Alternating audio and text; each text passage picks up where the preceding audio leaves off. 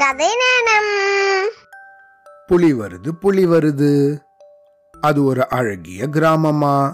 அங்க முத்து அப்படிங்கிற விவசாயி தன் குடும்பத்தோட வாழ்ந்துட்டு வந்தாராம். முத்து தினமும் தன்னோட ஆடுகளை பக்கத்துல இருந்த காட்டுக்கு கூட்டிட்டு போவாராம். அங்க போய் ஆடு மேய்க்கிறது வழக்கமா. காலையில போனா சாயந்தரம் தான் வீட்டுக்கு திரும்புவாராம்.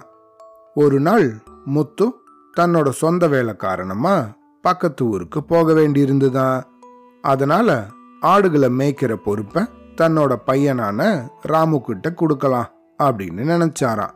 ஆனா முத்துவுக்கு ஒரு பயமும் இருந்துதான் ராமு ஒரு விளையாட்டு பையன். எந்த ஒரு வேலையையும் சரியா செய்ய மாட்டான்.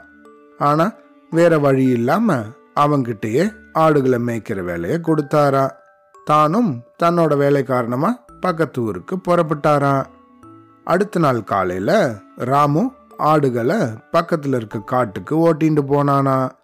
காடை அடைஞ்சதும் ஆடுகள் புற்களை மேய ஆரம்பிச்சுதான் ராமுவும் பக்கத்துல இருந்த ஒரு பாறை மேல உக்காந்துண்டானா.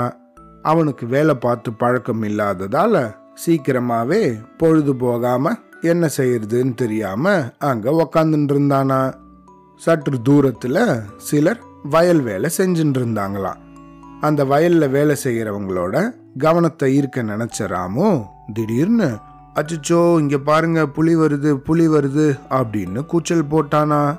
ராமுவோட அலறல்ல கேட்டு வயல்ல வேலை செஞ்சுட்டு இருந்தவங்க எல்லாம் கையில ஆளுக்கு ஒரு கட்டையை எடுத்துண்டு ராமு உக்காந்துருந்த இடத்த நோக்கி வேகமா ஓடி வந்தாங்களாம்.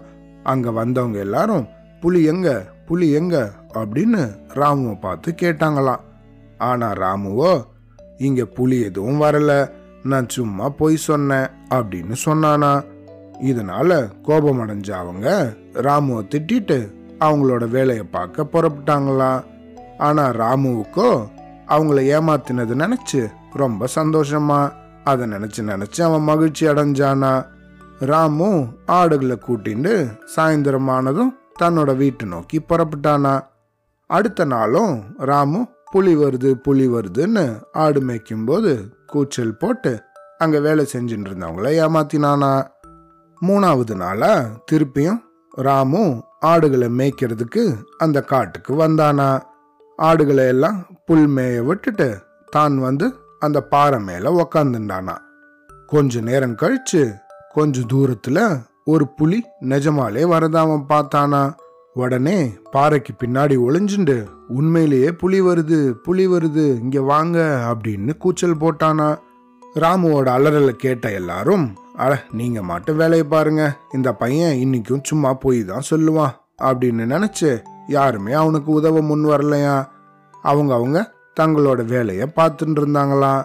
பாஞ்சு வந்த புலி ஒரு ஆட்டுக்குட்டியை தூக்கிண்டு போயிடுச்சான் அடடா நான் உண்மையை சொன்ன போதும் எனக்கு உதவி பண்றதுக்கு யாருமே முன் வரலையே அப்படின்னு வருத்தப்பட்டுண்டு. மீதி இருந்த ஆடுகளை ஓட்டிண்டு தன்னோட வீட்டுக்கு போனானா.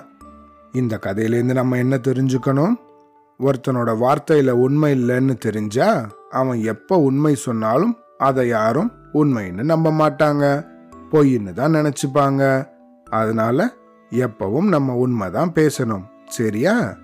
அவ்வளோதான்.